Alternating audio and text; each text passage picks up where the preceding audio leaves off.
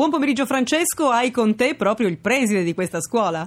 Allora ti correggo Tiziana, intanto saluto anche Simonetta Zauli, non preside ma presidente, perché Ah. questa non è una scuola pubblica. Saluto Alido Gerossi, presidente del- della scuola dei musicisti del Friuli. Sì, questo è un consorzio fra enti pubblici, pertanto è una scuola, sì, è pubblica nel senso che i nostri soci sono pubblici, enti locali, regione, province e comuni, non lo Stato, ed è l'istituto per quanto riguarda l'insegnamento pratico diciamo, del mosaico, eh, siamo il numero uno al mondo, cioè da qui escono i professionisti del mosaico.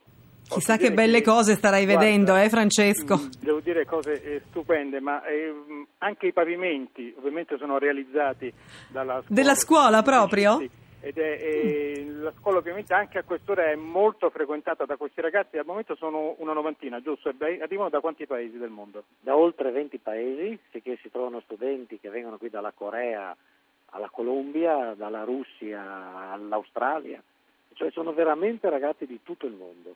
Ecco, la cosa bella, una delle cose belle è che eh, voi penserete che si viene qua e chissà quanto costa diventare un mosaicista. In realtà i costi sono estremamente contenuti e quanto, quanto si spende, una famiglia quanto spende per mandare un figlio a scuola qua? Ma spende poco perché diciamo che il corso ha una durata di tre anni, sono 38 ore settimanali di scuola, i costi sono di 200 euro all'anno come tassa di iscrizione, 400 euro all'anno di tassa di frequenza e tutto il materiale viene fornito dalla scuola. Ecco, ecco, diciamo perché il- voi immaginate il materiale è molto costoso. La scuola con 600 euro l'anno ti fa studiare, ti dà i materiali, c'è anche un'economia qua intorno non di sfruttamento dei ragazzi, signor Presidente. Esatto, l'economia consiste in questo, la scuola fa anche da imprenditore, pertanto prende delle commesse da tutto il mondo che poi redistribuisce ai vari laboratori che lavorano sotto la direzione dei nostri maestri. Pertanto cerchiamo di aiutare gli studenti anche una volta che sono diventati a loro volta imprenditori, piccoli imprenditori, però vengono aiutati anche nel momento successivo dalla scuola stessa.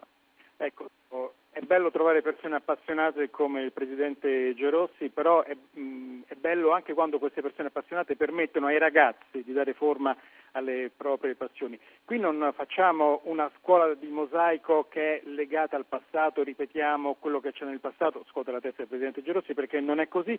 Tra l'altro avete realizzato anche molto di recente importantissimi mosaici.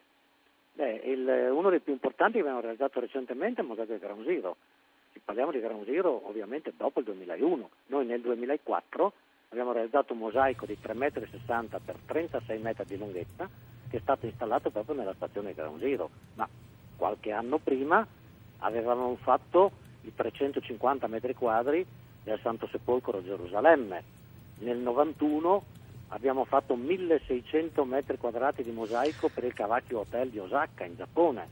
Cioè, siamo- e ovviamente anche in questo momento noi attraverso i vari laboratori che ci sono in regione stiamo operando e facendo dei lavori. Stiamo facendo un lavoro ad esempio per una chiesa dell'Aquila dopo il terremoto, esattamente a Fossa, e stiamo collaborando con Lourdes. È attuale. Insomma Francesco, un... Sì, Tiziano diceva, è, è stupendo, mi colpisce sempre vedere il mosaico da vicino, uno non ha la percezione di quello che è rappresentato e poi ci si allontana e qui c'è anche tutta, tutta l'arte dei musicisti. Una E- grande bellezza evidentemente Francesco, io però ti devo un attimo salutare, salutare anche il, il presidente della scuola dei mosaici del Friuli